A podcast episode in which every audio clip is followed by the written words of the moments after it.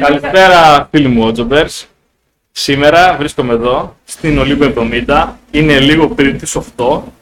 Είναι 22 Οκτωβρίου 2022, δηλαδή 22-10-22, με δύο υπέροχες εδώ παρουσίες που θα μιλήσουμε σήμερα για ένα υπέροχο θέμα. Αλλά πριν σας πω το θέμα, θα σας πω ότι είναι μια ωραία μέρα, μια βραδιά δροσερή.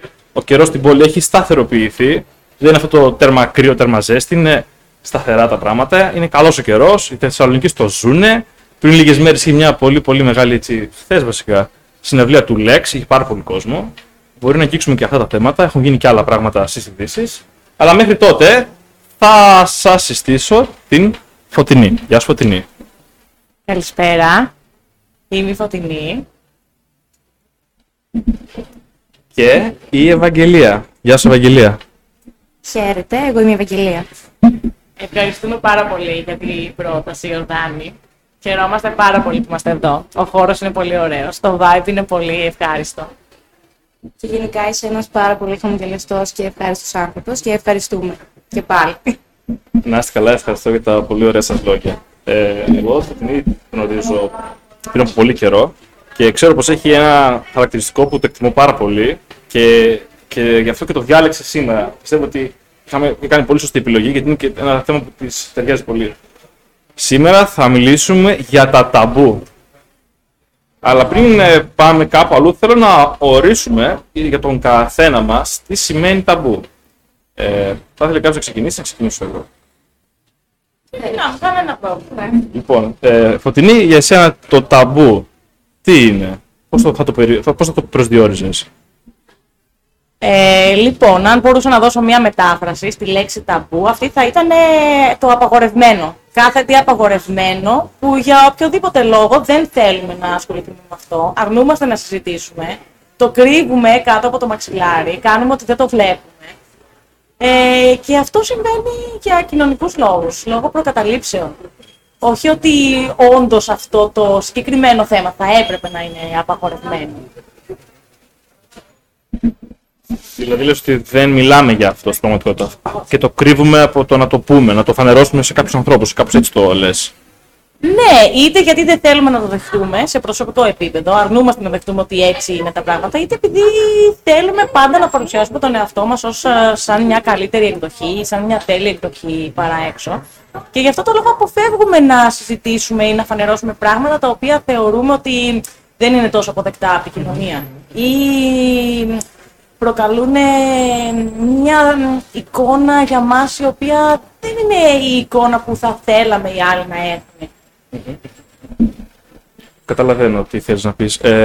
Ευαγγελία, εσύ πώς θα έδινες τον ορισμό του ταμπού? Εγώ θα συμφωνήσω με τη Φωτεινή, γενικά τα είπε πάρα πολύ ωραία. Και θέλω να πω ότι δεν είναι μόνο σε προσωπικό επίπεδο ότι εμείς δεν θέλουμε. Ουσιαστικά αυτό είναι, ότι εμείς δεν θέλουμε να δείξουμε στην κοινωνία ότι δεν είμαστε ακέραιοι, ηθικά ή δεν ξέρω κι εγώ τι άλλο. Αλλά είναι και κάτι που έχει δημιουργηθεί από την ίδια την κοινωνία, για την ελληνική μιλάμε πάντα, η οποία επηρεάζεται από διάφορα δεδομένα. Ένα από αυτά μπορεί να είναι και η θρησκεία ή κάποιες αντιλήψεις που είχαμε και στο παρελθόν. Οπότε αυτή είναι η κοινωνική αποδεκτότητα που λέει η Φωτεινή, ότι ουσιαστικά με βάση αυτά τα πιστεύω της κοινωνίας δεν θεωρούμαστε και δεν θέλουμε να μιλήσουμε για κάποιο θέμα. Αυτό. Συμφωνώ πολύ με τους όρους που δίνετε και εγώ θα έλεγα πως είναι κάτι που δεν θέλουμε να μιλήσουμε για αυτό, από τη μία, αλλά είναι και πράξεις που δεν κάνουμε. Δηλαδή δεν είναι μόνο το τι λέμε ή δεν λέμε, αλλά είναι και το τι μπορεί να μην κάνουμε. Γιατί λες, όχι, δεν το κάνω αυτό, γιατί και μένει κάπου εκεί πέρα. Αυτό ακριβώς. Είναι και πράξη δηλαδή. Αυτό ακριβώς, αλλά το θέμα είναι γιατί δεν το κάνουμε. Όχι επειδή δεν θέλουμε να το κάνουμε, επειδή θεωρούμε ότι δεν είναι αποδεκτό κοινωνικά. Γιατί να θέλουμε να είναι όμως μετά κοινωνικά αποδεκτό αυτό που θα κάνουμε? Καλά. Εδώ αυτά είναι τα ερωτήματα που δεν θεωρώ ότι πρέπει να ξεπεραστούν. Ναι, συμφωνώ και επειδή ουσιαστικά έχουμε γαλουχηθεί με αυτές τις αρχές που δεν πρέπει να μιλάμε για αυτό το πράγμα, ότι απαγορεύεται εντελώς. Γι' αυτό και είπε η Φωτεινή ότι είναι κάτι απαγορευμένο. Είναι κάτι που απλά δεν μπορούμε να το αποδεχτούμε με τίποτα.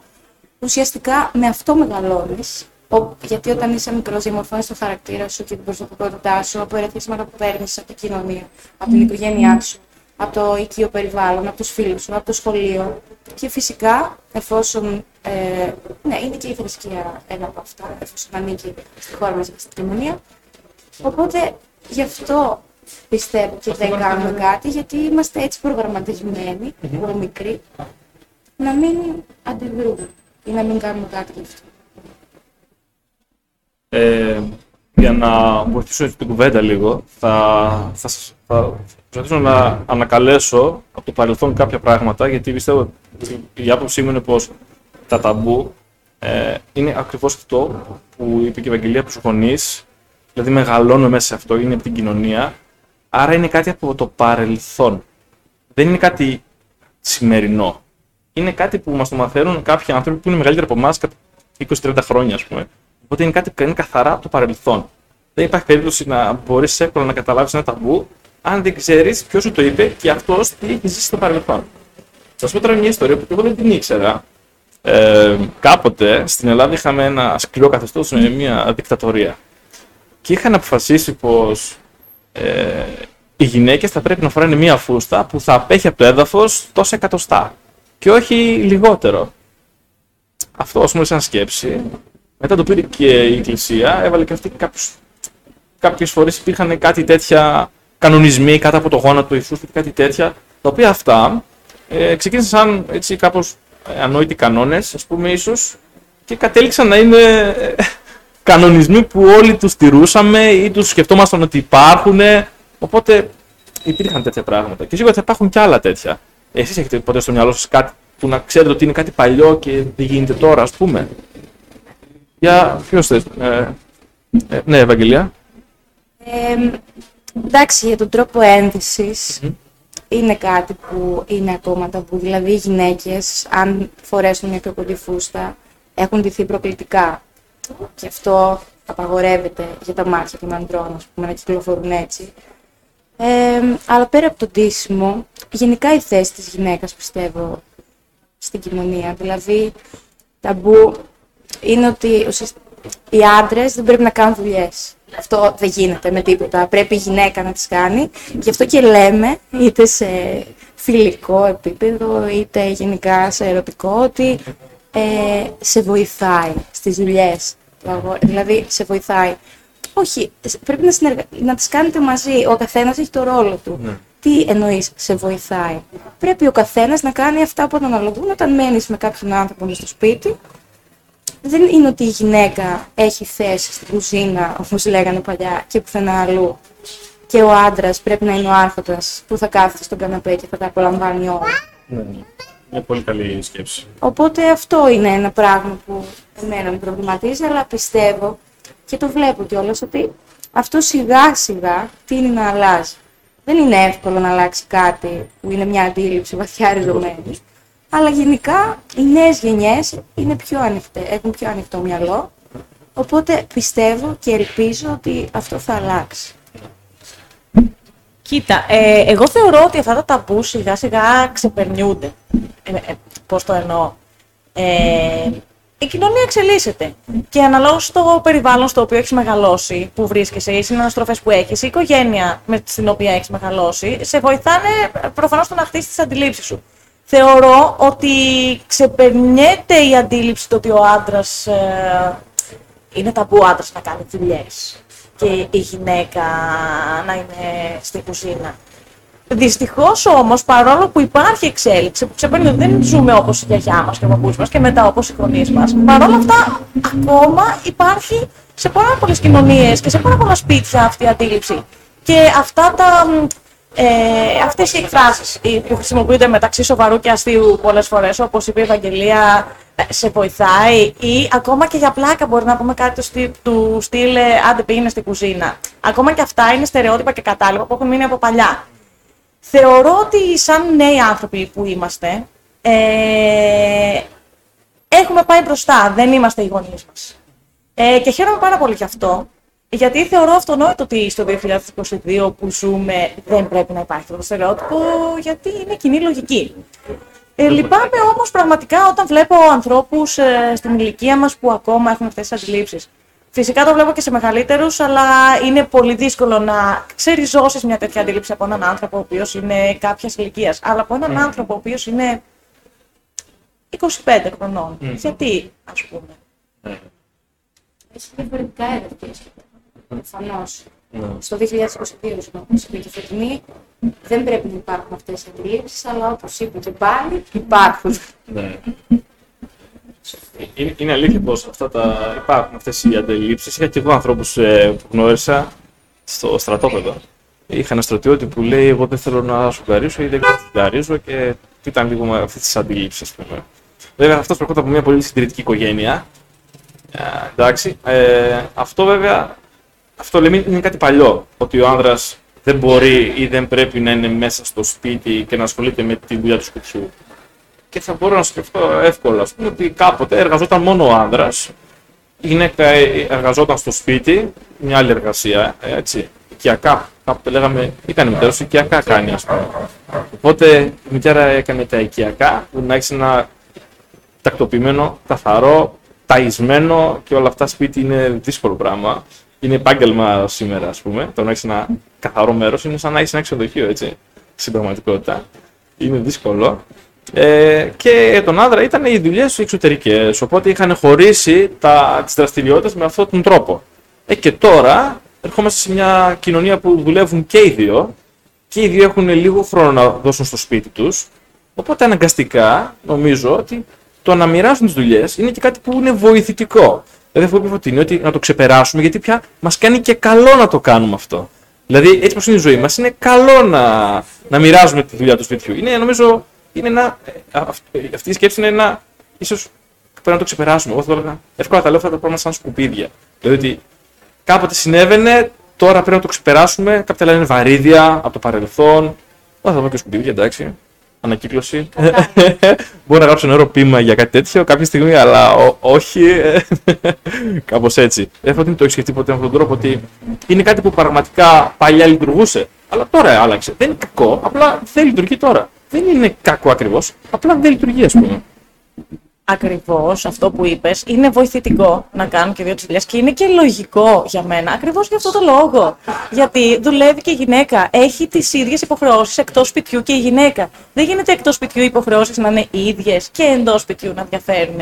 Είναι απλή λογική. Δυστυχώς όμως, πολλοί άνθρωποι δεν θέλουν, στην ηλικία μας μιλάω για νέους ανθρώπους, δεν θέλουν να το δεχτούν από ποια άποψη. Προέρχονται από μια οικογένεια, όπως σας είπες εσύ, που μπορεί να είναι πολύ συντηρητική, από μια μικρή κοινωνία η οποία είναι πολύ συντηρητική. Οπότε, ενώ μπορεί ο άντρας να καταλαβαίνει με τη λογική του ότι ναι, είναι σωστό να βοηθήσω τη γυναίκα μου και μπορεί να το κάνω. Ή ακόμα και να το κάνει. Να μην θέλει ωστόσο να το συζητάει εκτός σπιτιού. Ή εκτός σπιτιού να παρουσιάζεται ως ότι εντάξει, εγώ δεν κάνω πολλά πράγματα, κυρίως τα κάνει η σύζυγος. Οπότε σε κάθε περίπτωση μπορεί όντως να λειτουργεί ότι βοηθάει κάποιος, αλλά να ντρέπεται και να το πει, ας πούμε. Αυτό η πίεση της κοινωνίας. Θες κάτι να πεις με την έννοια? Ναι, ακριβώς. Και εκεί επέρχεται ακριβώς η έννοια του ταμπού. Ότι δεν είναι μόνο από αυτό που αποφεύγω να κάνω, είναι και αυτό που κάνω, αλλά για κάποιο λόγο ντρέπομαι να το παρουσιάσω ή να το πω. Ή νιώθω άβολα στην κοινωνία να δείξω ότι συμβαίνει αυτό στην προσωπική μου ζωή. Αυτό που εδώ Φωτεινή μου έκανε πολύ εντύπωση, γιατί είναι άλλο το να μην κάνεις κάτι επειδή το φοβάσαι να το κάνεις, σαν ταμπού, και άλλο να το κάνεις πραγματικά, να είσαι θάρρος να κάνεις το βήμα, να σπάσεις το ταμπού, αλλά να ντρέψεις να το πεις μετά. Είναι ένα βήμα πιο μπροστά από το να μην το κάνεις καθόλου. Και το να μην το κάνεις είναι σημαντικό πρόβλημα. Το να το κάνεις δηλαδή είναι πολύ μεγάλο βήμα στο να βελτιωθείς σαν άνθρωπος. Πολλοί λένε ότι άμα θες να αλλάξεις τη ζωή σου, πρέπει να αλλάξεις πρώτα τον εαυτό σου πρώτα, ας πούμε. Και πολλές τέτοιες δυσκολίες στο να κάνουμε τη ζωή μας πιο καλή, στην ουσία είναι βαρύδια που έχουμε εμείς σαν άνθρωποι. Είπαμε και για το παρελθόν, λοιπόν. Στο σήμερα, έχετε κάποιο ταμπού που βλέπετε να συμβαίνει συχνά στη ζωή σας, ας πούμε? Ευαγγελία, θες να μας πεις κάποιο, ας πούμε? Για πες μας κάποια εμπειρία σου, κάποιο ταμπού που βλέπεις να επαναλαμβάνεται. Αυτό που θα πω αφορά κυρίως τα αθλήματα, με τα οποία και ασχολούμουν. Γενικά και σαν παίκτρια και σαν διαιτητής υπάρχει ένα ταμπού ότι οι γυναίκες δεν είναι καλές σε αυτό που κάνουν. Δηλαδή μπορεί κάποια γυναίκα να είναι πολύ καλύτερη διαιτητής από κάποιον άλλον, αλλά και πάλι δεν θα προχωρήσει μπροστά, γιατί υπάρχει αυτή η προκατάληψη ότι είναι το πιο αδύναμο φύλο, ότι δεν μπορεί να διαχειριστεί, ας πούμε, έναν αγώνα και ότι αυτό, ότι δεν μπορεί να διαχειριστεί καταστάσεις, γιατί είμαστε πιο ευαίσθητες, γιατί. Και αυτό πραγματικά είναι κάτι που με στεναχωρεί πάρα πολύ, γιατί σε αυτόν τον 21ο αιώνα που ζούμε δεν μπορούμε να λέμε ότι οι γυναίκες είναι πιο αδύναμες από τους άντρες στα αθλήματα. Ούτως ή άλλως έχει αποδειχθεί ότι δεν ισχύει αυτό. Εντάξει, μπορεί να έχετε περισσότερη μυϊκή δύναμη, αλλά δεν είναι όλα τα αθλήματα που απαιτούν μυϊκή δύναμη και μάλιστα η διαιτησία απαιτεί και μυαλό. Τα ανδρικά ρεκόρ νομίζω είναι μεγαλύτερα από όλα τα γυναικεία. Εντάξει, λόγω της μεγαλύτερης μυϊκής μας, αλλά εγώ σου μιλάω και γιατί. Ωραία, αυτό να το αποδεχτούμε, αλλά π.χ. ό,τι αφορά τη διαιτησία, που αφορά ουσιαστικά με το πώς λειτουργεί στο μυαλό σου, δεν νομίζω ότι υπάρχει κάποια διαφορά. Και πολλές φορές, μάλιστα, οι γυναίκες μπορεί να είναι και καλύτερες από τους άντρες. Και γενικά, είμαστε όλοι άνθρωποι. Δηλαδή, κάποιος είναι απλά καλύτερος σε αυτό που κάνει και αυτό συμβαίνει. Ακριβώς. Οπότε υπάρχει ακόμα αυτό το ταμπού. Γενικά, επειδή έχω και κάποιες εμπειρίες και από το εξωτερικό και από την Ελλάδα, θεωρώ ότι συμβαίνει περισσότερο εδώ λόγω και των προκαταλήψεων και αντιλήψεων που λέγαμε ότι υπήρχαν και από το παρελθόν. Αλλά πραγματικά ελπίζω να αλλάξει σύντομα αυτό. Ήδη έχουν γίνει κάποια βήματα, αλλά και πάλι είμαστε σε πολύ αργό σημείο αλλαγής. Φωτεινή, έχεις να μας πεις κάποιο ταμπού που βλέπεις να επαναλαμβάνεται στο σήμερα, ας πούμε? Λοιπόν, εγώ θα δείξω τώρα ένα πάρα πολύ μεγάλο ταμπού που θεωρώ πολύ μεγάλο και σημαντικό θέμα της κοινωνίας από παλιότερα, αλλά σήμερα ακόμα δυστυχώς ίσως τα πράγματα μπορεί να έχουν γίνει και χειρότερα. Και αυτό το θέμα είναι η κατάθλιψη και γενικά τα ψυχικά προβλήματα που μπορεί να έχει κάποιος, ό,τι και να αντιμετωπίζει. Πάντα παρατηρούμε ότι όταν κάποιος έχει ένα τέτοιο θέμα, κάποιο πρόβλημα ψυχιατρικής φύσεως, ξεκινάω από την κατάθλιψη που είναι το πιο απλό και πολύ πιο σοβαρά προβλήματα. Δεν θέλει να το παρουσιάσει ούτε αυτός ούτε η οικογένειά του. Το κρύβουν. Προσπαθούν να μην φαίνεται στην κοινωνία ότι όλα είναι καλά, ότι δεν συμβαίνει αυτό σε εμάς. Και λέω σήμερα ότι ίσως τα πράγματα έχουν γίνει χειρότερα με αυτό, αφενός γιατί συμβάλλουν πάρα πολύ τα social media, στα οποία παρουσιάζονται όλα ιδανικά. Οπότε κανείς δεν θέλει μετά να παρουσιάσει την αρνητική, ας πούμε, τη σκοτεινή πλευρά του. Και αφετέρου, γιατί με όλα αυτά τα κοινωνικά προβλήματα που υπάρχουν, αλλά και ακόμα δηλαδή αντιμετωπίζει ο κόσμος κοινωνικά προβλήματα, όπως και στο παρελθόν, αλλά πλέον έχουν αρχίσει να γίνονται πιο πολλές κινήσεις για να αντιμετωπιστούν η κατάθλιψη. Βγαίνουν οι ψυχίατροι, προσπαθούν να μιλήσουν, να μην είναι πια ταμπού το να επισκεφτείς έναν ψυχίατρο, το να μιλείς για αυτό που έχεις. Επομένως, θεωρώ ότι πλέον οι άνθρωποι απλά μπορούν πλέον να καταλάβουν ότι έχουν κατάθλιψη, να διαγνωστούν με αυτό. Ενώ παλιότερα είχε κάποιος κατάθλιψη, δεν το γνώρισε. Απλά δεν ασχολιόταν κανείς με αυτό. Η οικογένεια δεν έδινε σημασία σε αυτό. Το κρύβαμε κάτω από το χαλί. Πλέον οι άνθρωποι ξέρουν ότι έχουν κατάθλιψη. Το καταλαβαίνουν, βλέπουν τα συμπτώματα. Λένε δεν είμαι καλά, κάτι έχω. Έχω αρχή σχιζοφρένειας, κάτι συμβαίνει. Και δυστυχώς αυτό που συμβαίνει, ενώ πλέον μπορούμε να το καταλάβουμε καλύτερα, να το δεχτούμε μέσα μας ότι κάτι συμβαίνει σε μένα, ότι χρειάζομαι βοήθεια, ότι κάτι δεν πάει καλά. Παρ' όλα αυτά δεν θέλουμε να το αποδεχτούμε, δεν θέλουμε να το δείξουμε στην κοινωνία. Δεν θέλουμε να παραδεχτούμε ότι έτσι είναι. Είτε είναι για προσωπικό επίπεδο, είτε είναι για την ίδια μας την οικογένεια. Πόσες φορές έχουμε δει γονείς που το παιδί τους έχει κάποιο πρόβλημα και δεν μπορούν να το δεχτούν. Δεν θέλουν ούτε να συζητήσουν γι' αυτό, δεν θέλουν να το παρουσιάσουν. Δεν δέχονται να ζητήσουν καν βοήθεια ή να το πάνε σε ένα ειδικό σχολείο, γιατί απλά δεν θέλουν να το αποδεχτούν ότι έτσι είναι.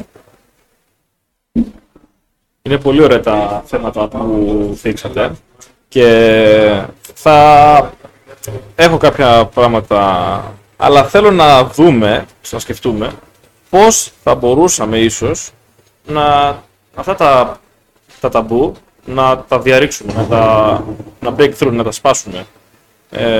Πιστεύω πως πολλά τέτοια ταμπού δεν σπάνε επειδή δεν είναι ανάγκη να σπάσουν.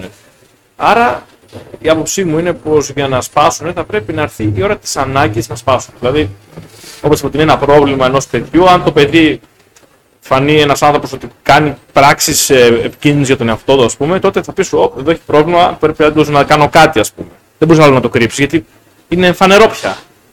Ή ας πούμε, τώρα στον αθλητισμό που είπες για το άντρας-γυναίκα, εντάξει, σίγουρα υπάρχει μικρή διαφορά. Απλά δεν ξέρω τώρα, σαν διαιτητές, δεν χρειάζεται ποτέ να χτυπάτε ανθρώπους σίγουρα, έτσι. Οπότε, μάλλον η μυϊκή μάζα δεν πέσει εκεί πέρα. Σημαντικό, ναι, εντάξει. Γιατί το μόνο που διαφέρει όλη τη γυναίκα, έτσι, σημαντικά στον αθλητισμό είναι το σώμα. Αυτό είναι ξεκάθαρο, εντάξει. Αλλά από εκεί πέρα η νοημοσύνη δεν έχει να κάνει, οι άνθρωποι είμαστε, εντάξει. Ελάχιστες διαφορές ίσως στον εγκέφαλο, κάποιες δομές, εντάξει, αλλά νομίζω είναι ελάχιστες. Σε κάποια σημεία υπερτερεί ένας εγκέφαλος, αλλά και αυτό είναι. Να σου πω κάτι, είχαμε και στο στρατό ανθρώπους που δεν μπορούσαν να κάνουν πράγματα πολύ. Ήταν άνδρες που ήταν απλά δύναμη, ας πούμε. Και... Ακριβώς, ναι. Απλά ίσως ήταν λιγότεροι αυτοί, πιο πολύ ήταν κατάλληλοι. Αυτό είναι μια γενική υπόθεση, είναι η βιολογία. Εγώ δεν αρνούμαι τη βιολογία, συμμετέχω σε αυτό. Το χύψη το πιστεύω. Χύψη, εντάξει. Αλλά πιστεύω ότι ο τρόπος για να σπάσουν αυτά τα στερεότυπα είναι να είναι λειτουργικό για εμάς. Αυτή είναι η άποψή μου. Τι πιστεύετε εσείς, πώς θα μπορούσαν αυτά τα στερεότυπα να σπάσουν σήμερα? Να τα ξεχάσουμε, να μην τα έχουμε άλλο στη ζωή μας. Φωτεινή, έχεις κάτι να μας πεις? Ναι. Εγώ δεν θα συμφωνήσω πολύ στο ότι ένα στερεότυπο, ένα ταμπού για να σπάσει πρέπει να γεννηθεί ανάγκη για να σπάσει. Γιατί να φτάσουμε σε ένα σημείο που να πούμε δεν πάει άλλο αυτό, πρέπει να σπάσει? Γιατί να μην σπάσει νωρίτερα? Γιατί να μην λειτουργήσει αυτό ως πρόληψη? Γιατί να υπάρχει εξ αρχής το ταμπού? Γιατί να πρέπει να κριθείς για οτιδήποτε συμβαίνει στη ζωή σου ή την αποφάση που παίρνεις? Γι' αυτό ακριβώς εδώ, Φωτεινή, γιατί έχεις αυτό το χαρακτηριστικό που λες: «Δεν χρειάζεται να περιμένω μέχρι να είναι ανάγκη για μένα και το κάνω πιο πριν». Και αυτό είναι μπράβο, πολύ ωραίο. Αλλά πώς παρακινήσεις να το κάνεις? Βοήθησέ με σε αυτό. Εσύ λες ότι δεν χρειάζεται να φτάσω στην ανάγκη να σπάσω το ταμπού και το σπάω πριν φτάσω στο zenith. Τι σε παρακινεί να το σπάσεις? Καταλαβαίνεις τι λέω? Δηλαδή, ας πούμε, εγώ θα σου πω ότι είμαι ένας άντρας και έχω ταμπού να μιλήσω στις άγνωστες γυναίκες, ας πούμε. Εσύ λες: «Δεν χρειάζεται να είσαι 10 χρόνια μόνος σου. Πάνε και μίλα με μια άγνωστη γυναίκα». Κάπως έτσι. Αλλά τι είναι αυτό που σε παρακινεί να σπάσεις ταμπού χωρίς να φτάσεις στο ζενήθος? Γιατί υπάρχουν κάποιοι που πολύ καιρό τα κρατάνε αυτά. Και τα σπάνε, σου λέω, όταν πια δεν πάει άλλος. Εγώ αυτό βλέπω, ας πούμε. Τι πιστεύεις ότι σε παρακινεί εσένα? Μήπως παρακινεί και κάποιον άλλον?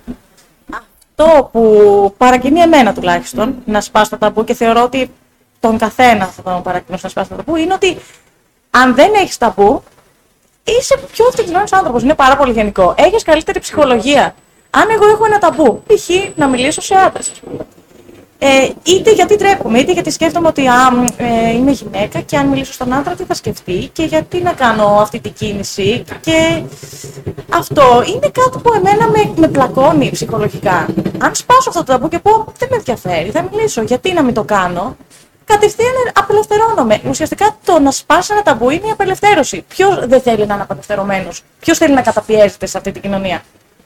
Καταπιεζόμαστε γιατί μας αναγκάζει η κοινωνία, μας αναγκάζει. Εισαγωγικά η κοινωνία να καταπιεζόμαστε. Δεν το θέλουμε αυτό.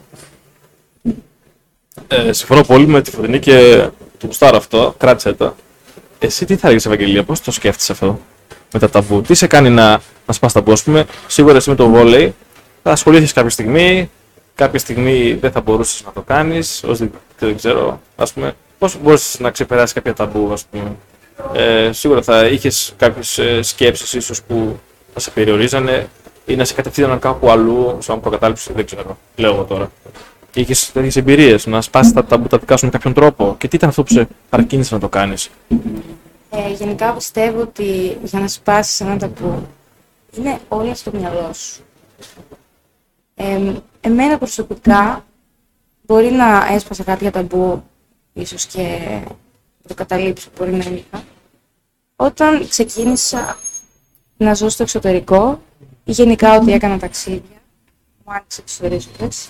Είναι κάτι που είναι πολύ καλή συμβουλή, γιατί και η Φωτεινή κάνει πάρα πολλά ταξίδια, γνωρίζει διαφορετικούς ανθρώπους. Γενικά αυτό σου ανοίγει το μυαλό και τον τρόπο σκέψης. Και πιστεύω ότι και ο καθένας πρέπει να έχει το θάρρος στους νόμους, να μην είναι δειλός.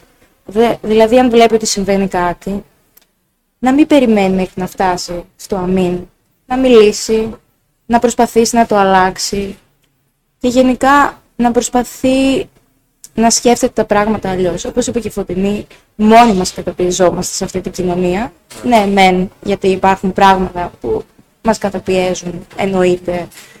Έχουμε COVID τώρα, έχουμε τον πόλεμο. Εντάξει, όλοι τα περνάμε. Αλλά πιστεύω γενικά ότι αν εδώ, στο μυαλό, γίνει το σωστό κλικ, αν έχεις τα σωστά ερεθίσματα, γιατί είμαστε νέοι άνθρωποι, δεν μπορούμε να είμαστε κολλημένοι ότι εγώ δεν φεύγω από την Ελλάδα και όλα εδώ και τέλεια. Κάνε ένα ταξίδι, διάβασε ένα βιβλίο, γνώρισε ανθρώπους και κάπως έτσι σπάσε ταμπού για εμένα. Εγώ προσωπικά έτσι έσπασα κάποια ταμπού σε μένα. Τώρα, όσον αφορά τον αθλητισμό και την διαιτησία, εντάξει, ως γυναίκα, εγώ δεν έχω κάποιο ταμπού. Εντάξει. Οι άλλοι έχουν. Οπότε για μένα είναι ξεκάθαρα τα πράγματα. Αυτό που μπορώ να κάνω εγώ για εμένα είναι να μην τα παίρνω τόσο της μετρητής και γενικά πάντα να προσπαθώ με την αξία μου και ο καθένας δηλαδή να προσπαθεί με την αξία του να δείξει ότι είναι ικανός να κάνει πράγματα. Και κάπως έτσι πιστεύω ότι σπάνε το ταμπού. Αλλά κυρίως είναι το πώς θα διαχειριστείς το μυαλό σου. Αυτό. Είναι πολύ ωραίες προσεγγίσεις. Καταλαβαίνω δηλαδή ότι στην περίπτωση της Ευαγγελία λες ότι άμα έχω μια κοινωνία που με καταπιέζει, απλά θα φύγω από αυτή την κοινωνία. Κάπως έτσι, ότι θα πάω σε ένα άλλο πλαίσιο. Θα ζήσω κάπου διαφορετικά, ότι θα δω και πράγματα που λειτουργούν ίσως. Αλλάζω μέρος, ας πούμε. Αλλάζω ένα μέρος για να δω μια κοινωνία διαφορετική από αυτήν. Ναι, να δω ένα άλλο μέρος χωρίς να έχω τα ίδια. Τους ίδιους τείχους, ας πούμε, γιατί υπάρχουν αδιέξοδα καμιά φορά. Οπότε σε άλλα μέρη δεν υπάρχουν τα αδιέξοδα και μπορείς να δοκιμάσεις πιο πολύ. Ενώ με αντίστοιχα η Φωτεινή λέει ότι εγώ θα απελευθερωθώ, ας πούμε, εδώ που βρίσκομαι, ξέρω εγώ. Θέλω να πω τώρα. Αν είχατε ποτέ σε αυτό το σπάσιμο των ταμπού πρόβλημα, δηλαδή να πεις ότι ξέρεις τι, εντάξει, εγώ το έκανα, αλλά έφαγα σκατά, ξέρω εγώ, ότι ζορίστηκα, ότι με είπαν έτσι ή κάτι τέτοιο. Εγώ νομίζω πως δεν σημαίνει αυτό γενικά. Έτσι πιστεύω. Δηλαδή σπάς ταμπού και μάλλον είναι τόσο ωραίο που ό,τι και αν άλλο συμβαίνει, μπορεί να μην το καταλαβαίνεις καν. Κάτι κακό άμα γίνει. Κάπως έτσι το σκέφτομαι. Δεν ξέρω. Έχει τύχει ποτέ να σπάσει κάποιο ταμπού και να σου έρθει πέτρα, ότι πρόβλημα, ξέρω εγώ. Σου έχει τίποτε Φωτεινή? Ναι. Θα κάνω πρώτα μία παρατήρηση για πριν. Γι' αυτό που είπες ότι εγώ προσπαθώ να αλλάξω την κοινωνία εδώ που είμαι. Συμφωνώ με την Ευαγγελία στο ότι αν γνωρίσεις νέο κόσμο, διαβάζεις βιβλία, κάνεις ταξίδια, προφανώς απλά παίρνεις διαφορετικά ρεθήματα. Βλέπεις πώς λειτουργούν και άλλες κοινωνίες. Αλλά όχι ότι θα φύγεις, ούτε ότι θα μείνεις εδώ. Δεν υπάρχει αυτό το στάνταρ πλαίσιο για μένα ότι πρέπει κάπου να είσαι. Απλά ιδανικά είναι καλό να προσπαθήσεις να αλλάξεις την κοινωνία που είσαι. Αυτό που είπες, ας πούμε, ή που είπε η Ευαγγελία ότι είναι στο μυαλό το ταμπού. Ναι, συμφωνώ ότι είναι στο μυαλό, αλλά δυστυχώς είναι στο μυαλό της κοινωνίας. Σαν ένα γενικός όρος. Δηλαδή, να αλλάξω εγώ το δικό μου το μυαλό, αλλά πρέπει να αλλάξει ο καθένας το δικό του το μυαλό και να προχωρήσει μπροστά αυτή η κοινωνία. Οπότε θεωρώ ότι σε προσωπικό επίπεδο ο καθένας πρέπει να κάνει αυτό που θεωρεί σωστό, να είναι απελευθερωμένος, να σπάσει τα ταμπού και σιγά σιγά έτσι ένας-ένας δίνει κίνητρο και σε άλλους ανθρώπους, έτσι ώστε να αλλάξει τελικά αυτή η κοινωνία. Τώρα, γι' αυτό που ρώτησες, αν έχουμε κάνει ποτέ κάτι το οποίο μας γύρισε μπούμερανγκ, ας πούμε. Όχι, νομίζω πως όχι. Θα σου πω γιατί. Όχι ότι είναι όλα τέλεια και ότι σπάω τα ταμπού, απελευθερώνομαι και όλα λειτουργούν καλά και η κοινωνία τα δέχεται. Απλά σαν άνθρωπος, ίσως επειδή πιστεύω πάρα πολύ στην απελευθέρωση και στην προσωπική επιλογή του καθενός, δεν δίνω ίσως πολύ σημασία στο τι θα μπορούσε να πει η κοινωνία. Δηλαδή θα κάνω κάτι επειδή εγώ θεωρώ ότι αυτό είναι πιο απελευθερωτικό, ότι αυτό είναι πιο σωστό, ότι αυτό είναι για μια πιο ιδανική κοινωνία. Και αν κάποιος το κατακρίνει αυτό, τότε δυστυχώς θα πρέπει αυτός να δουλέψει μάλλον λίγο με τον εαυτό του. Δεν λέω ότι έχω γνωστεί σε όλα, αλλά αυτός που κρίνει κάτι, μάλλον αυτός πρέπει να κάνει λίγο progress σε προσωπικό επίπεδο. Είναι πολύ ωραίο. Συμφωνώ με αυτή τη σκέψη ότι εγώ κάνω αυτό που με κάνει ευτυχισμένο και αν έχεις πρόβλημα, δεν με απασχολεί εμένα, έχεις δικό σου πρόβλημα, αν δεν σε πειράζω, μη σε απασχολεί. Αυτό νομίζω υπάρχει στο εξωτερικό περισσότερο, Ευαγγελία. Μου το είχαν πει εμένα και νομίζω το είδε και πολλές φορές να συμβαίνει. Δηλαδή υπήρχαν άνθρωποι, θυμάμαι, που πολύ εύκολα έβγαζαν τα παπούτσια τους στο εξωτερικό που είχα πάει. Ήταν εξυπόλυτοι, ας πούμε. Είχα παρατηρήσει ένα γεγονός, δεν ξέρω αν έχεις ακούσει ποτέ, τους λέγονται barefooters. Είναι οι εξυπόλυτοι. Αυτοί το έχουν σαν ιδεολογία, πως δεν θα φοράω παπούτσια πουθενά. Γιατί λέει, μου αρέσει να αισθάνομαι το περιβάλλον με τα πόδια μου. Και είδα έναν άνθρωπο, ας πούμε, μέσα στο χιόνι να περπατάει εξυπόλυτος. Αυτό ίσως ήταν λίγο ακραίος. Αυτό λέω ότι, OK, μπορεί να έχεις μια ιδεολογία, ας πούμε, ή να τα που θες να σπάσεις, αλλά πρέπει να προστατεύσεις λίγο τον οργανισμό σου. Εντάξει, έχουμε και μια βιολογική υπόσταση, δεν είναι όλα στο μυαλό. Εντάξει, αυτό. Εντάξει, αλλά έχεις δει τέτοια περιστατικά, ας πούμε. Γιατί εγώ σου λέω το να είναι τόσο εύκολα ξυπόλυτος στην Ελλάδα είναι σε φάση πολύ έτσι. Λες, ωραία, φίλε, αυτός είναι βρωμιάρης, ξέρω εγώ. Είναι κατευθείαν να τα βγάζει όλα έτσι χύμα. Έχεις εσύ άλλες εμπειρίες που κάπου αλλού είναι OK, γιατί δεν σε απασχολεί πραγματικά. Ενώ στην Ελλάδα λες ότι είναι. Ξέρω εγώ, να έχεις αυτό το. Να σε πειράζει, ας πούμε. Ναι, έχεις τέτοια εμπειρία. Ναι. Στη Γερμανία που ζούσα, ήταν πάρα πολύ φυσιολογικό να κυκλοφορούν κάποιοι άνθρωποι εξυπόλυτοι. Ήταν μια πιο εναλλακτική πόλη γενικά, είχαν άλλη φιλοσοφία. Έμπαιναν, ας πούμε, και μέσα στο τραμ εξυπόλυτοι. Κανείς δεν τους κοίταζε περίεργα. Ή γενικά δίνονταν όπως ήθελαν. Έκαναν ακόμα και γυμνισμό στις λίμνες και κανείς δεν κοίταζε στραβά. Εδώ, αν πας στην παραλία και μια γυναίκα βγάλει από το μαγιό της, θα σε κοιτάνε περίεργα. Τώρα εδώ, ναι, πραγματικά αν κυκλοφορούσε κάποιος εξυπόλυτος, π.χ. στο κέντρο της Θεσσαλονίκης, θα έλεγαν να τον πάμε στο Δαφνίδιο. Μαζεύανε στο. Ναι. Ή δεν ξέρω κι εγώ τι άλλο μπορούσαν να σκεφτούν. Οκ. Δεν νομίζω ότι. Ναι, δεν θα τον μάζευαν. Αλλά. Μην τρομάξουμε τον κόσμο, όχι, γιατί εντάξει, δικαίωμά του είναι να κυκλοφορεί εξυπόλυτος. Αλλά ναι, αυτό δηλαδή. Σε κάποιες χώρες υπάρχει άλλη αντίληψη με το πώς βλέπουν κάποια πράγματα. Εδώ υπάρχει μια άλλη αντίληψη. Καλό είναι γενικά να έχεις πολλές αντίληψεις. Σίγουρα δηλαδή υπάρχει η σκέψη ότι κάποια πράγματα όταν είναι καινούρια, για κάποιους είναι πιο OK και για κάποιους άλλους λιγότερο OK. Δηλαδή δεν νομίζω ότι πάντα οι Γερμανοί περπατούν και εξυπόλυτοι. Κάποια στιγμή κάποιος το στήριξε και λέει όπως το κάνω, ας πούμε. Απλά η κοινωνία, ας πούμε, ίσως να μην ενδιαφέρει τόσο πολύ για τους γύρω.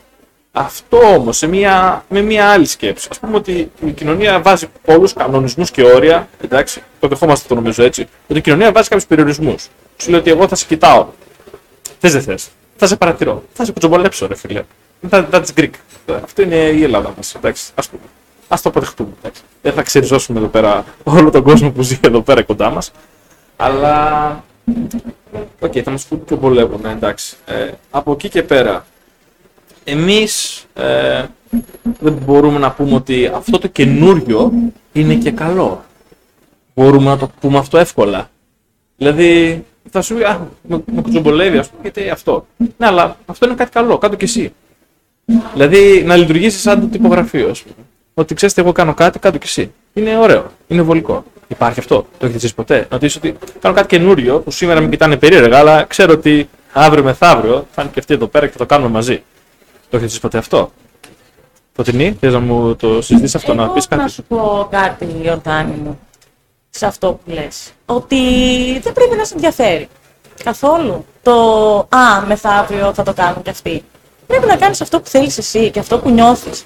Και νομίζω ότι οι άνθρωποι που κοτσομπολεύουν και κρίνουν είναι αυτοί οι άνθρωποι που πραγματικά δεν είναι απελευθερωμένοι. Γιατί αν ήταν απελευθερωμένοι οι ίδιοι, θα τους ενδιέφερε να έχουν την ανάγκη να κρίνουν τον διπλανό που περπατάει εξυπόλυτος. Αυτό που στέκουν με μια βιολογική υπόσταση. Φυσικά εντάξει, και εγώ θα κρύωνα στο χιόνι να βγω εξυπόλυτη, μάλλον δεν θα το έκανα. Αλλά από εκεί πέρα, αν άλλο θέλει να το κάνει, γιατί να μην το κάνει. Μπράβο του. Και αυτό που έχω να πω, εγώ θα το κάνω λίγο πιο γενικό, με το σύγκριση με το εξωτερικό. Είναι πάρα πολύ κατακριτέο εδώ στην Ελλάδα το ντύσιμο στην queer κοινότητα. Δηλαδή οι άντρες που αποφασίζουν για κάποιο λόγο, επειδή τους αρέσει, επειδή τους εκφράζει, να κυκλοφορούν με χημική ρούχα. Εμένα προσωπικά μου αρέσει αυτό να το βλέπω και πραγματικά νιώθω πάρα πολύ όμορφα όταν το βλέπω στην Ελλάδα, γιατί λέω, κοίτα να δεις, σε αυτή την κοινωνία που είναι τόσο κλειστή σε κάποια θέματα, που ακόμα υπάρχουν αυτές οι προκαταλήψεις, που ξέρει ότι θα βγει έξω και θα τον κοιτάξουν και θα το σχολιάσουν και θα γελάσουν, παρ' όλα αυτά έχει μόνιμα όποια περίπτωση τα κότσια να το κάνει. Άρα λες ότι σου αρέσει ο τρόπος που αντιμετωπίζει τον κόσμο, ότι δεν τον νοιάζει. Ναι, μου αρέσει η ελευθερία. Μου αρέσει το άλλο να νιώθει ελεύθερος. Αλλά δυστυχώς δεν σχολιάζεις αν σου αρέσει η εικόνα, έτσι δεν είναι. Η εικόνα μου αρέσει, αλλά αυτό είναι καμιά προσωπική άποψη. Μπορεί κάποιον να μην αρέσει. Το θέμα δεν είναι αν θα σου αρέσει ή δεν θα σου αρέσει η εικόνα. Το θέμα είναι ότι είτε σου αρέσει είτε δεν σου αρέσει, δεν έχεις σε εισαγωγικά κάποιο δικαίωμα να το σχολιάσεις. Έχετε σκεφτεί πως ίσως η κοινωνία καμιά φορά, η δική μας, ξέρετε, στην Ελλάδα είναι πολύ λιγότερα κάποια εγκλήματα από τις άλλες χώρες. Δεν έχετε σκεφτεί ποτέ αυτό, δεν ξέρω αν το έχετε σκεφτεί. Πολύ λιγότερα. Κάποια εγκλήματα, του τύπου τα πολύ βία, τύπου κάποιες δολοφονίες με μαχαίρια ή με χέρια ακόμα. Καμιά φορά, να πω ότι ίσως η κοινωνία βάζει κάποια όρια καμιά φορά που είναι πολύ πολύ σκληρά. Θα σου πω ότι δεν ξέρω αν είναι υγιεινά ή όχι. Απλά περιορίζουν πολλές καταστάσεις τέτοιες. Έχουν ακραία περιστατικά που το ξύλο στα μαγαζιά. Στην Ελλάδα δεν είναι συνηθισμένο αυτό το πράγμα. Τόσο πολύ. Σίγουρα όχι.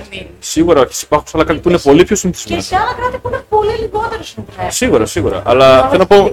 Ναι, ναι, ναι. Υπάρχουν όμως και κάποια όρια που βάζουμε που δεν σου λέω ότι είναι καλά ή κακά, αλλά φτιάχνουν ένα περιβάλλον που ζούμε και μπορεί να μην και το καταλαβαίνουμε ότι αυτά τα όρια ίσως βοηθάνε, δεν ξέρω. Ίσως προκαλούν κάτι που καταλαβαίνει τι λέω, ότι υπάρχει κάτι που δεν το βλέπουμε και προκαλεί αυτό το γεγονός ότι είμαστε σχετικά ασφαλείς.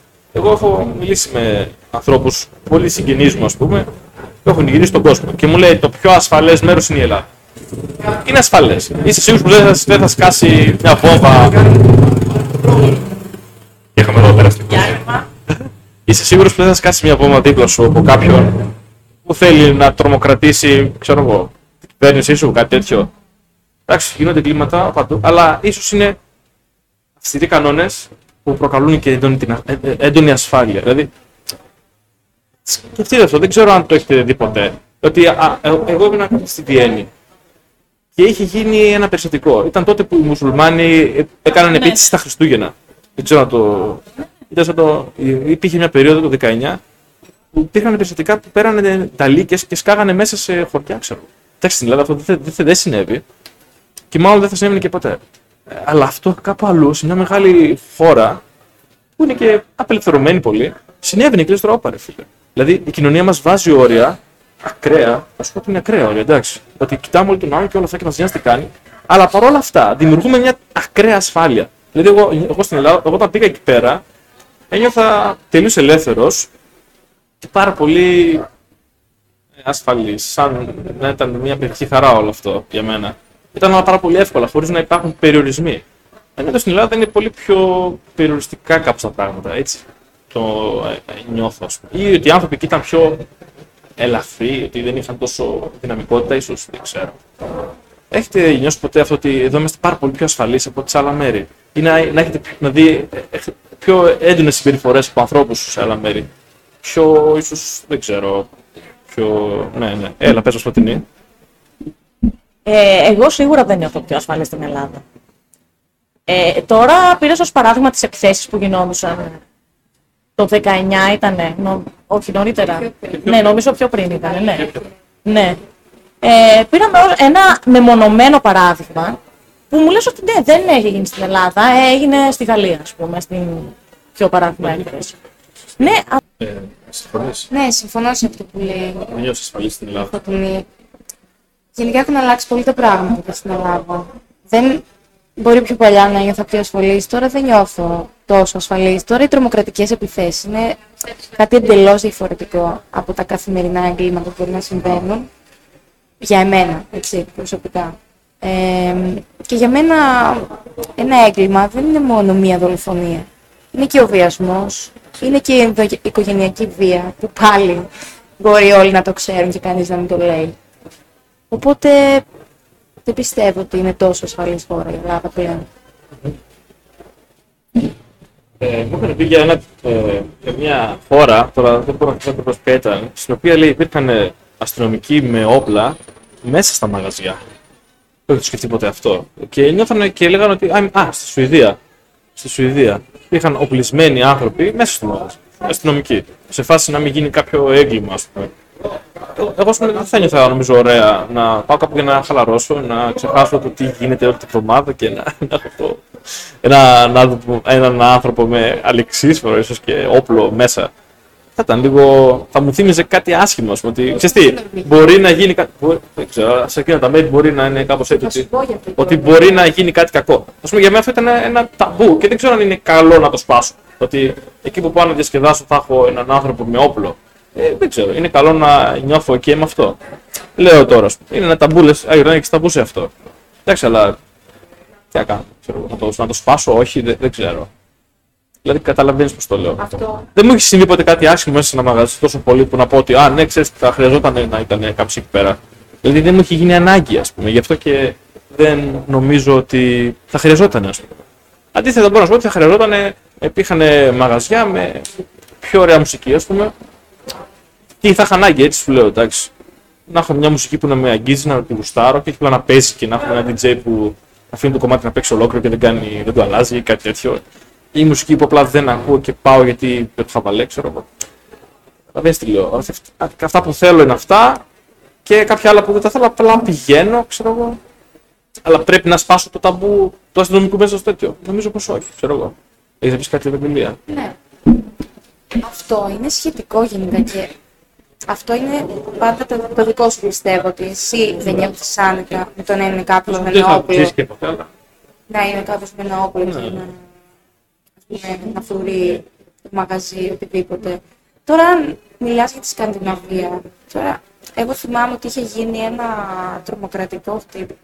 Ότι είχε πάει κάποιος στο Όσλο, δεν ξέρω αν το θυμάσαι, που είχε σκοτώσει κάποια παιδιά σε μια κατασκήνωση. Και ίσως οι χώρες μετά από τέτοια χτυπήματα να παίρνουν αντίστοιχα και κάποια προληπτικά μέτρα γι' αυτό. Δηλαδή, μπορεί να μην συμβαίνει 100% μέχρι τώρα αυτό. Λέω εγώ, μπορεί.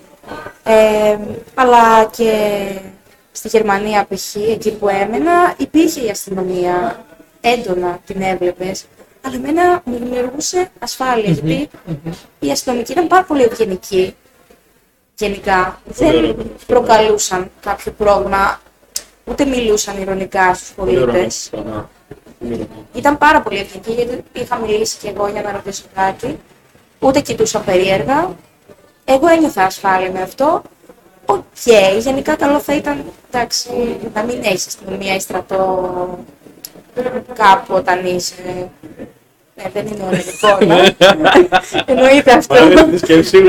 Σίγουρα, αλλά. Τάγκς μέσα στους δρόμους δεν χρειάζεται.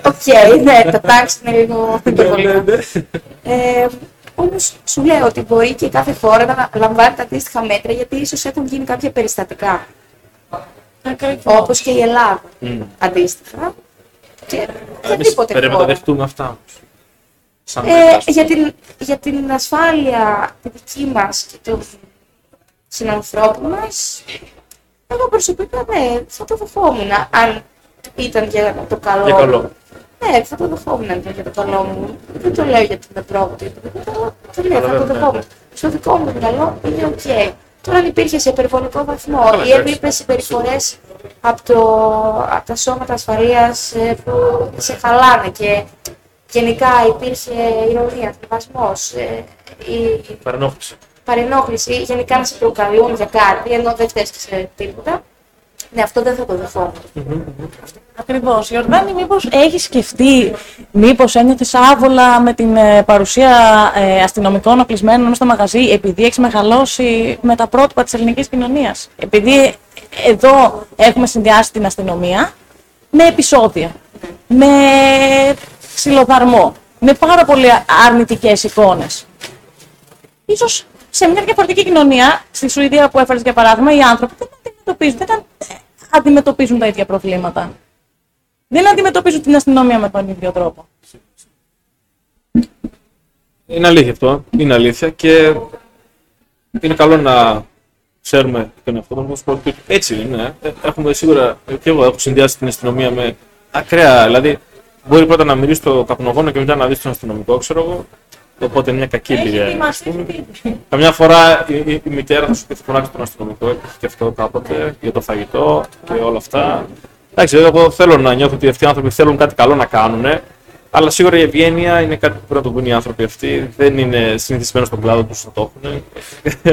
Προσπαθούν οι άνθρωποι, εντάξει, σίγουρα, δεν θέλω να πω. Αλλά... Ναι, δεν είναι όλοι. Ναι, καλό είναι να. Είναι το πιο, πιο σημαντικό πράγμα που ψάχνουμε, νομίζω, εμείς οι πολίτες από τέτοιους ανθρώπους. Όταν νιώθουμε ασφάλεια σε ένα πράγμα, μετά είναι και ότι νιώθουμε που μπορούμε να απελευθερωθούμε αυτό που διοικεί η Φωτεινή. Και αυτό που είπες και μου άρεσε είναι ότι αν είναι για το καλό μας, θα το κάνουμε. Αυτό που έλεγα, γιατί να σπάσουμε ένα ταμπού, γιατί είναι για το καλό μας. Και ποιο είναι όμως το καλό μας? Μπορούμε να δούμε τον εαυτό μας και να πούμε ότι αυτό θέλουμε. Αυτό που στάρουμε στο μέλλον να κάνουμε. Γιατί ας μιλούμε για το μέλλον τώρα, ας πούμε σε ένα άλλο κομμάτι. Θέλω, λέω, στο μέλλον να κάνω αυτό. Ξέρω ποιο είναι αυτό. Ξέρω τι πρέπει να προσπεράσω για να το καταφέρω. Υπάρχουν εμπόδια που πρέπει να τα ξεπεράσω, ας πούμε. Γιατί φτάνει που με κρατάνε πίσω από το να φτάσω να καταφέρω το στόχο μου. Έχετε ποτέ μπει στην τέτοιο ότι ξέρεις τι? Εγώ είχα μια συμπεριφορά στο παρελθόν και τώρα θέλω να πετύχω ένα στόχο. Και αυτή η συμπεριφορά δεν με βοηθάει. Πρέπει να την αλλάξω.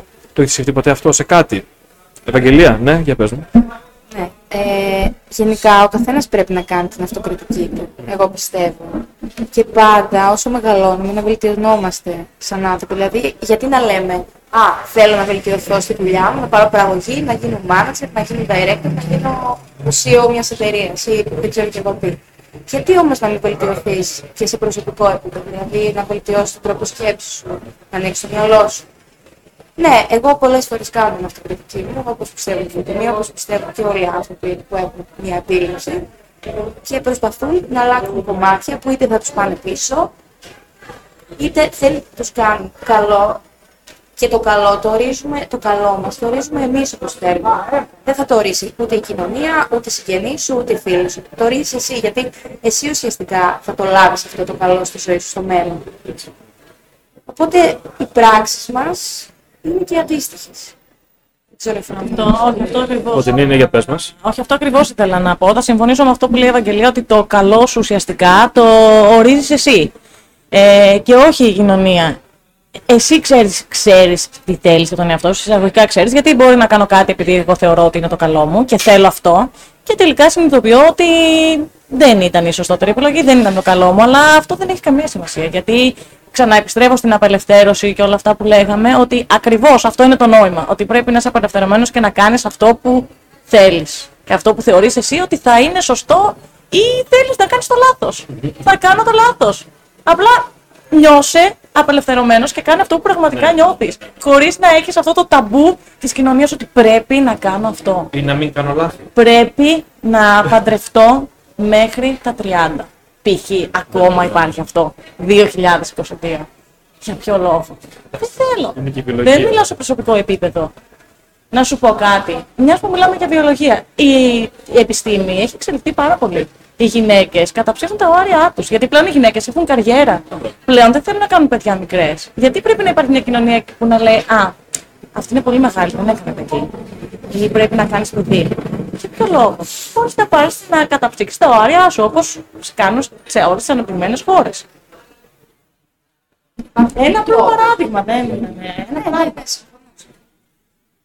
Είναι πολύ σπουδαίο αυτό, ότι καθώς αυτό που λέει τώρα η Φωτεινή, ότι μια γυναίκα αποφασίζει κάτι, αλλά παίρνει και τα κατάλληλα, ξεπερνάει. Δηλαδή κάνει κάτι καινούριο που δεν το έκανε πριν. Δηλαδή δεν καταφύγεις στα ωράρια στα 25, ούτε στα 20, ούτε το κάνεις στη συνέχεια. Κάποια στιγμή λες ότι ξέρεις τι, εγώ αποφασίζω κάτι, θα κάνω κάτι που δεν το έκανα πριν. Σπάσει ένα ταμπού, ας πούμε. Που καταλαβαίνεις, αυτό είναι breakthrough, είναι ξεπερνάω κάτι. Θέλω να μου πείτε όμως και για ταμπού που είχατε, που κρατούσαν πίσω, αν είχατε ποτέ κάτι. Μπορεί, ας πούμε, κάποτε, μπορεί κάποιοι να είχαν το αλκοόλ, πιστεύω. Ότι ξέρεις τι, εγώ θα πιω κάθε μέρα τόσο ή κάτι τέτοιο. Ή το τσιγάρο, ή το που θα βγούμε, εγώ θα βγω μόνο τότε, ξέρω εγώ. Σάββατο βράδυ και θα ανοίξω μπουκάλι, ξέρω εγώ. Ταμπού. Εγώ θα είμαι εδώ αντράς και wow και super και όλα καλά και δεν με νοιάζεται. Καταλαβαίνετε πώς το. Ναι. Δηλαδή συμπεριφορές που μας κρατάνε πίσω. Ας πούμε. Μπορώ να σκεφτώ. Εγώ σήμερα έκανα πολύ γυμναστική και ήθελα να γυμναστώ κάποια στιγμή. Αποφάσισα ότι θα γυμναστώ. Και δεν μου άρεσε να γυμνάζομαι στον δρόμο, στο να τρέχω, ας πούμε. Και δεν μου άρεσε και να κάνω στο σπίτι μου γυμναστική. Και είχα μείνει σε αυτό, ότι ούτε στο σπίτι θέλω, ούτε στον δρόμο, ούτε στο γυμναστήριο που μου φαίνονταν μια καλή ιδέα. Και δεν έκανα τίποτα. Αλλά ήθελα να κάνω γυμναστική, καταλαβαίνεις. Και λέω, θέλω να κάνω γυμναστική. Το σκέφτηκα, το ξανασκέφτηκα και ήρθε στην απόφαση πως το λιγότερο κακό από αυτά που βλέπω να μπορώ να κάνω είναι να κάνω γυμναστική στο σπίτι. Και έκανα γυμναστική στο σπίτι. Δηλαδή ήταν το χειρότερο από αυτά. Από αυτά που δεν μου άρεσαν, από τις συλλογές που δεν μου αρέσανε, ή λιγότερο κακή, κάπως έτσι ας το πω. Αλλά είχα μια ανάγκη να το κάνω και το έκανα. Ήταν μια επιλογή που κόστιζε, ας πούμε, τη λέω εντάξει, δεν είναι κάτι που μου αρέσει, αλλά το έκανα, ας πούμε. Τι να κάνουμε, δεν έχασα σε αυτό. Άλλαξα λίγο τη ζωή μου, έβαλα κάτι ακόμα στο δωμάτιό μου, ας πούμε, όλα αυτά. Αλλά έκανα ένα βήμα για να σπάσω. Έκανε ένα βήμα προς μια κατεύθυνση που δεν ήταν μεροδοπέταλα και γλυκιά και νόστιμη. Ήταν φαρμάκι, ξέρω εγώ. Εντάξει, γυμναστική, ξέρω εγώ, πονάς, εγώ υδρώνει, θες το δωμάτιο, λίγος χώρος, ζημιές. Έτσι. Έχετε τέτοιες συμπεριφορές που έχετε να πείτε που ίσως μας κρατάνε πίσω, που πρέπει να ξεπεράσουμε στο μέλλον για να φτάσουμε με το σκοπό μας. Ίσως στον COVID πολλοί άνθρωποι συγκεντρώθηκαν στον εαυτό τους. Μπορεί και τότε κάποιοι να είπαν ότι ξέρεις τι, θα ασχοληθώ με κάτι για να βελτιωθώ τώρα που έχω χρόνο ή τώρα που είναι λίγο ήσυχα τα πράγματα γύρω μου, ίσως κάτι τέτοιο. Έχετε να πείτε μια τέτοια εμπειρία, Φωτεινή? Ναι, παρακαλώ. Μακάρι, Ιορδάνη, το φαρμάκι αυτό να ήτανε. Να πρέπει να κάνεις γυμναστική στο σπίτι. Το πιο δύσκολο που μπορεί να κάνει κάποιος, και θα μιλήσω για προσωπική εμπειρία, είναι ίσως να καταλάβει τι τον βασανίζει ή τι θα ήθελε να αλλάξει στη ζωή του, να διορθώσει, και να ζητήσει βοήθεια.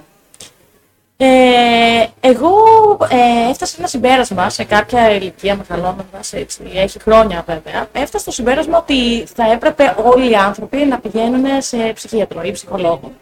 Εντάξει, ο ψυχίατρος και ο ψυχολόγος ουσιαστικά μπορούν να κάνουν ακριβώς τη δουλειά. Διαφοροποιείται ο ψυχίατρος στο ότι μπορεί να δώσει φαρμακευτική αγωγή. Οπότε για περιπτώσεις οι οποίες πραγματικά χρειάζονται φαρμακευτική αγωγή γιατί έχουν σοβαρά προβλήματα. Αλλά αν θέλεις να κάνεις μια συνεδρία να μιλήσεις σε κάποιον, μπορεί και ο ψυχολόγος και ο ψυχίατρος να αποφέρουν το ίδιο αποτέλεσμα. Οπότε κατέληξε στο συμπέρασμα ότι όλοι οι άνθρωποι είναι πολύ καλό να πηγαίνουν στο ψυχίατρο. Ακόμα και αν νιώθουν πολύ ευτυχισμένοι και νιώθουν ότι δεν έχουν κάτι, δεν ξέρεις αν αυτό είναι ουτοπικό. Ναι. Γιατί μπορεί να έχεις κάτι κατά βάθος που να μην έχεις καταλάβει καν ότι υπάρχει. Ναι. Ή να μπορούσες να είσαι μια καλύτερη εκδοχή του εαυτού σου, που δεν είσαι, αλλά επειδή δεν ξέρεις ότι μπορείς να είσαι. Οπότε, φτάνοντας σε αυτό το συμπέρασμα, αποφάσισα και εγώ να επισκεφτώ κάποιους ψυχολόγους και ψυχιάτρους, να δω φυσικά και με ποιον ταιριάζει, τι χημεία υπάρχει. Οπότε ναι, αυτό είναι ένα ταμπού που έσπασα και πρέπει να σπάσουν όλοι. Πρέπει. Είναι καλό, καλό για την προσωπική εξέλιξη του καθενός. Δηλαδή να καταλάβεις ότι αν πας και μιλήσεις σε κάποιον, ακόμα και να μην νιώθεις ότι έχεις κάποιο πρόβλημα το οποίο θέλεις να συζητήσεις, μπορεί να βγεις στην πορεία. Αν πας επομένως και μιλήσεις σε κάποιον, καταλαβαίνεις πράγματα για τον εαυτό σου που ίσως δεν έχεις καταλάβει. Ανοίγονται οι ορίζοντες σου, ανοίγεις πτυχές του εαυτού σου που δεν έχεις καταλάβει ότι υπάρχουν. Επομένως, αυτό το ταμπού ότι για να πας στο ψυχίατρο πρέπει να είσαι τρελός, που δεν είναι political correct η λέξη τρελός προφανώς, αλλά καταλαβαίνεις πώς το λέω. Ότι ακόμα χρησιμοποιούνται αυτές οι εκφράσεις, ότι γιατί πηγαίνεις στο ψυχίατρο, τι έχεις, τι πρόβλημα πρέπει να έχεις. Αυτό είναι ένα ταμπού. που το έσπασα. Νιώθω πολύ καλά με τον εαυτό μου που το έσπασα. Σκέψη που μπορεί να έχεις. Πάω, το θέλω. Ορίστε. Σίγουρα θα έχεις κάποιες απορίες, ίσως κάπως έτσι, κάποιες σκέψεις που σε είπαν ότι μετά τις κράτησες για πολύ καιρό και είπες ότι ξέρω εγώ, ναι, θα απευθυνθώ σε κάποιον. Ας πούμε και εγώ όταν ήθελα να κάνω γυμναστική, έλεγα τι θα κάνω, είδα για πολύ καιρό. Μετά αποφάσισα να πάρω κάτι και μετά να μαθαίνω και για τη γυμναστική, εντάξει. Εγώ έκανα σπόρα, ας πούμε, αλλά δεν έκανα ποτέ ενδυνάμωση, ας πούμε, έτσι. Οπότε έμαθα, γιατί ήθελα να κάνω ενδυνάμωση. Ποια ήταν η σκέψη, ήθελα να φτιάξω το σώμα μου, να κάνω πιο ωραίο σώμα. Αυτή ήταν η σκέψη που είχα. Σε ποια σκέψη είχες που σου οδήγησε να πεις ότι ξέρεις τι, εγώ θα το δοκιμάσω αυτό.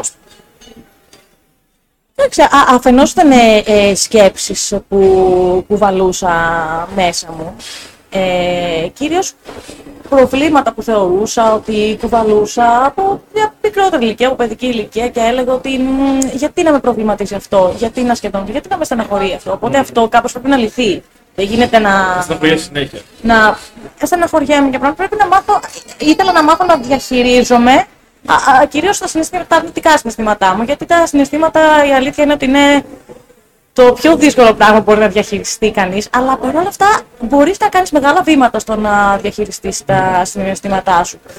Επομένως, αφενός ήταν και οι σκέψεις, αλλά αφετέρου ήταν και το ότι τι παρατηρούσα στην κοινωνία γύρω μου. Δηλαδή, έβλεπα ανθρώπους που έλεγα ότι αυτός ο άνθρωπος θα είχε μια διαφορετική συμπεριφορά, ίσως αν μιλούσε σε κάποιον, ή θα ήταν πιο ευτυχισμένος, ή θα ένιωθε καλύτερα, ή δεν θα είχε φτάσει σε αυτό το σημείο αν είχε συμβουλευτεί κάποιον νωρίτερα. Οπότε, βλέποντας όλο αυτό που συμβαίνει στην κοινωνία γύρω μου, με έκανε να σκεφτώ και για τον εαυτό μου ότι και εγώ μπορεί να είμαι αυτός ο άνθρωπος, ότι δεν θα ήμουν έτσι αν είχα συμβουλευτεί κάποιον νωρίτερα. Δεν θα είχα αυτή τη συμπεριφορά, η οποία είναι λάθος. Μια λάθος συμπεριφορά, τι θα πει λάθος συμπεριφορά. Μια συμπεριφορά που μου προκαλεί έναν αρνητικό συναίσθημα ή έναν αρνητισμό σε μια σχέση που έχω κοινωνική. Οπότε, καταλαβαίνοντας ότι οι άνθρωποι θα ήταν διαφορετικοί αν είχαν ζητήσει συμβουλές ή αν είχαν μιλήσει με κάποιον. Με έκανε να πιστέψω ότι όντως αυτό πρέπει να συμβαίνει στην κοινωνία. Ότι όλοι πρέπει να πηγαίνουν σε έναν ψυχολόγο, ότι είναι καλό. Και το έκανα για τον εαυτό μου. Μακάρι πραγματικά να το κάνουν όλοι και να μην το θεωρούν ταμπού πια. Είναι πολύ ωραία η σκέψη. Θέλω να πεις κάτι, Ευαγγελία, πάνω σε αυτό. Στο πώς μπορούμε να ξεπεράσουμε για να γίνουμε καλύτεροι. Ίσως τι είχες εσύ ποτέ κάτι που να σε κρατούσε λίγο πίσω σε αυτό που ήθελες να κάνεις, ας πούμε.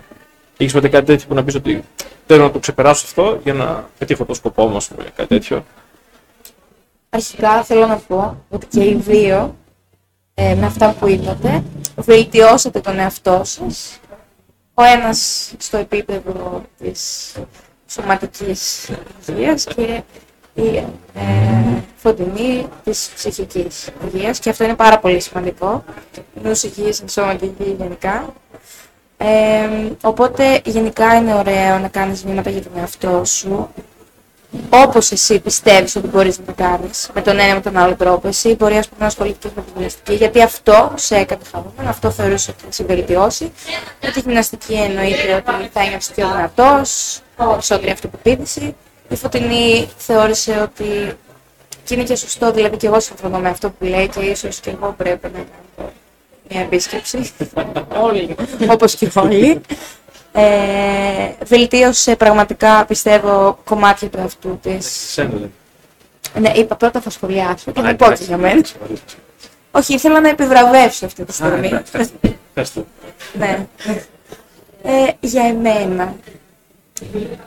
Προσπάθησα, γενικά έκανα αυτοκριτική. Δεν ξέρω τώρα αυτό είναι καλό ή κακό, διότι, δεν ζήτησα κάποια βοήθεια όσο θα έπρεπε,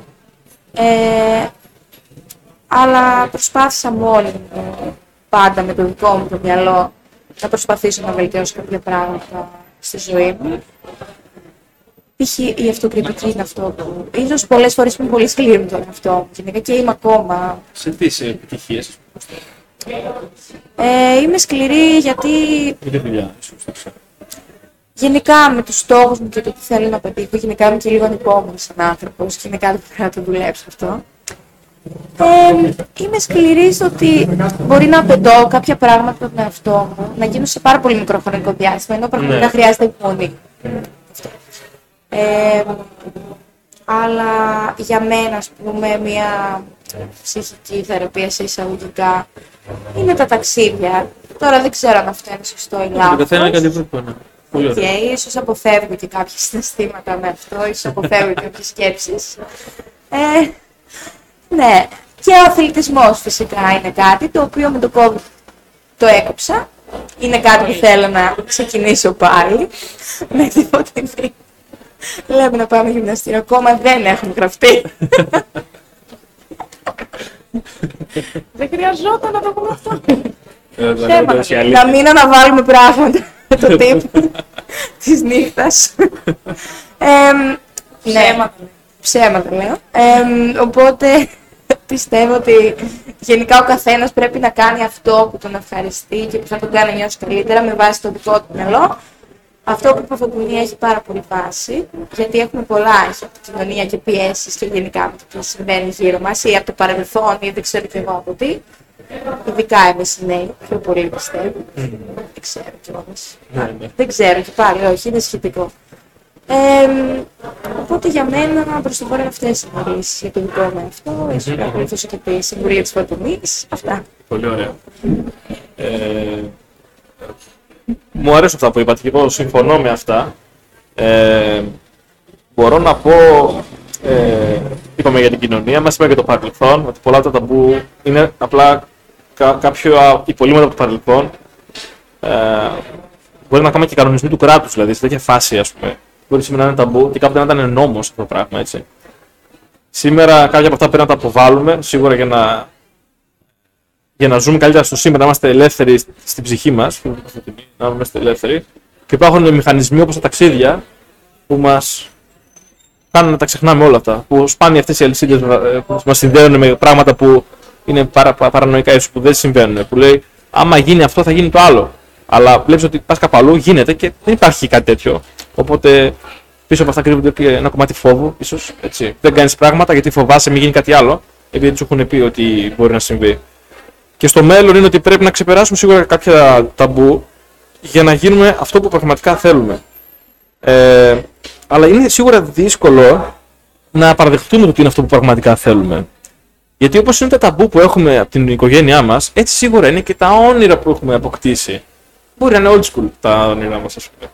Ας πούμε, για μια γυναίκα ας πούμε, να κάνει πάρει μια απόφαση για το μέλλον της, όπως είπε η Φωτεινή, να καταψύξει κάτι. Αυτά θα ήταν ένα βιβλίο επιστημονικής φαντασίας για τη γιαγιά σου, ας πούμε. Για τη γιαγιά τη δική μου. Καταλάβεις, οπότε ακόμα και τα όνειρά μας είναι δύσκολο να καταφέρουμε να τα εφαρμόσουμε σε μια καινούργια κατάσταση. Και αυτό θέλει θάρρος, σίγουρα, να το κάνεις, αλλά είναι και δύσκολο να το αντιληφθείς.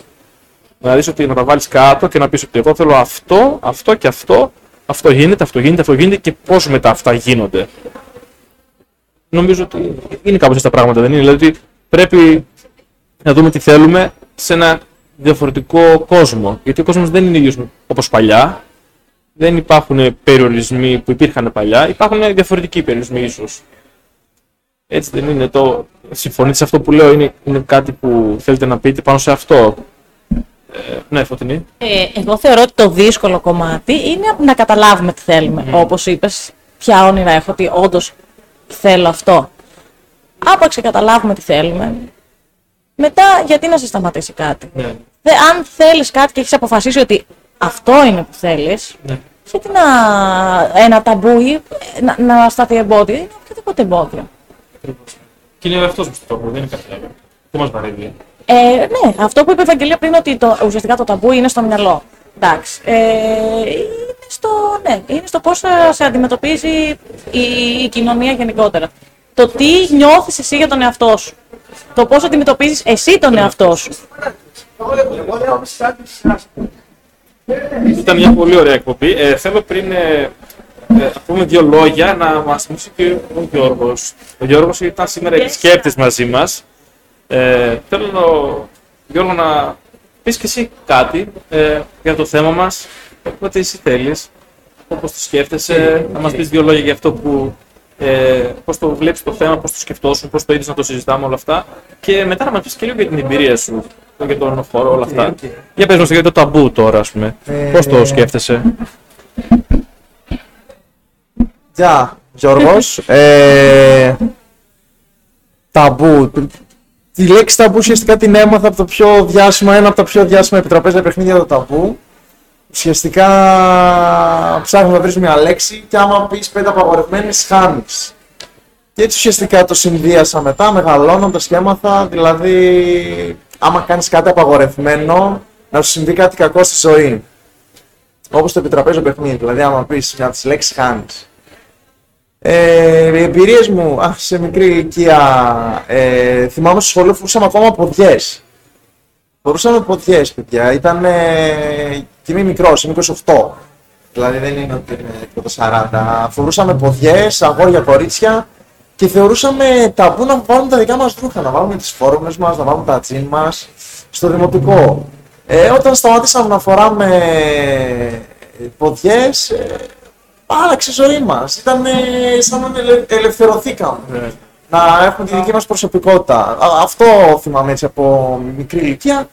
Τώρα ένα πιο πρόσφατο γεγονός, θα πω, μια φίλη μου έχει κάνει κάτι ωραία τατουάζ στο χέρι και δεν τα έχει δείξει ακόμα στη γιαγιά της. Yeah.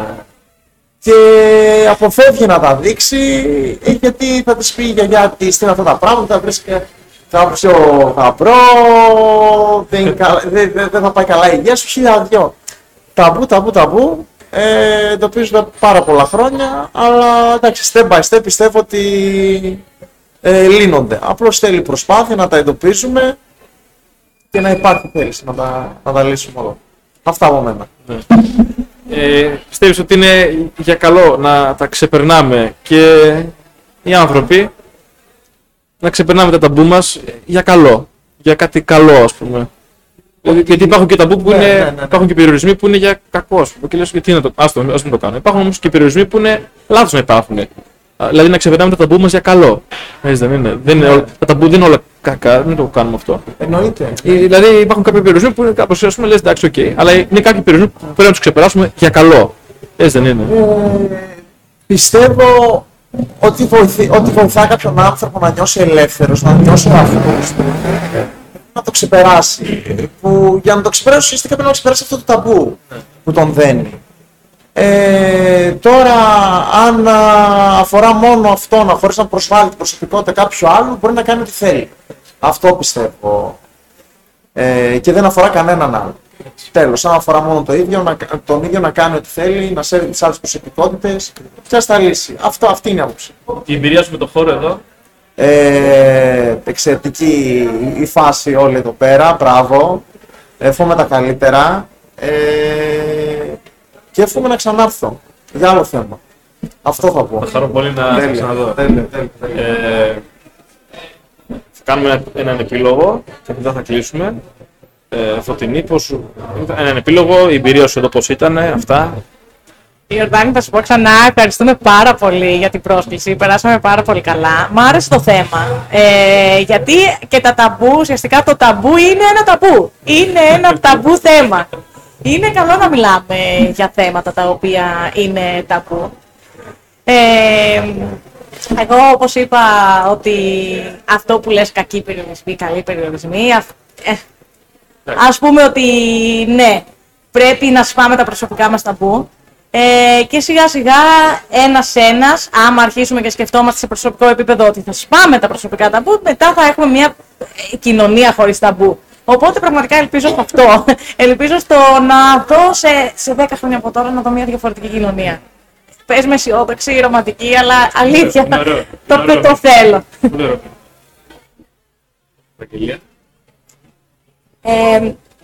Θέλω να ευχαριστήσω πραγματικά τη Φωτεινή που μου είπε να έρθω εδώ μαζί σας, να μιλήσουμε για αυτό το πάρα πολύ ωραίο θέμα. Γενικά θα μπορούσαμε να μιλάμε ώρες, μέρες για τα ταμπού. Σίγουρα, όπως είπε και η Φωτεινή, συμφωνώ πραγματικά με ό,τι είπε και αυτό, ο καθένας πρέπει να κάνει τη δική του προσπάθεια με βάση τα δικά του θέλω, με βάση τα δικά του πιστεύω, να σπάσει τα ταμπού για το καλό του. Και πραγματικά, αν ένας το κάνει αυτό, τότε θα υπάρχει και στο σύνολο. Έτσι γίνεται πάντα. Δεν μπορείς να πιέσεις ανθρώπους να κάνουν κάτι που δεν θέλουν. Όπως είπε και ο Γιώργος, ο καθένας ουσιαστικά δεν επηρεάζει τους γύρω του. Μπορεί να κάνει ό,τι θέλει αυτό.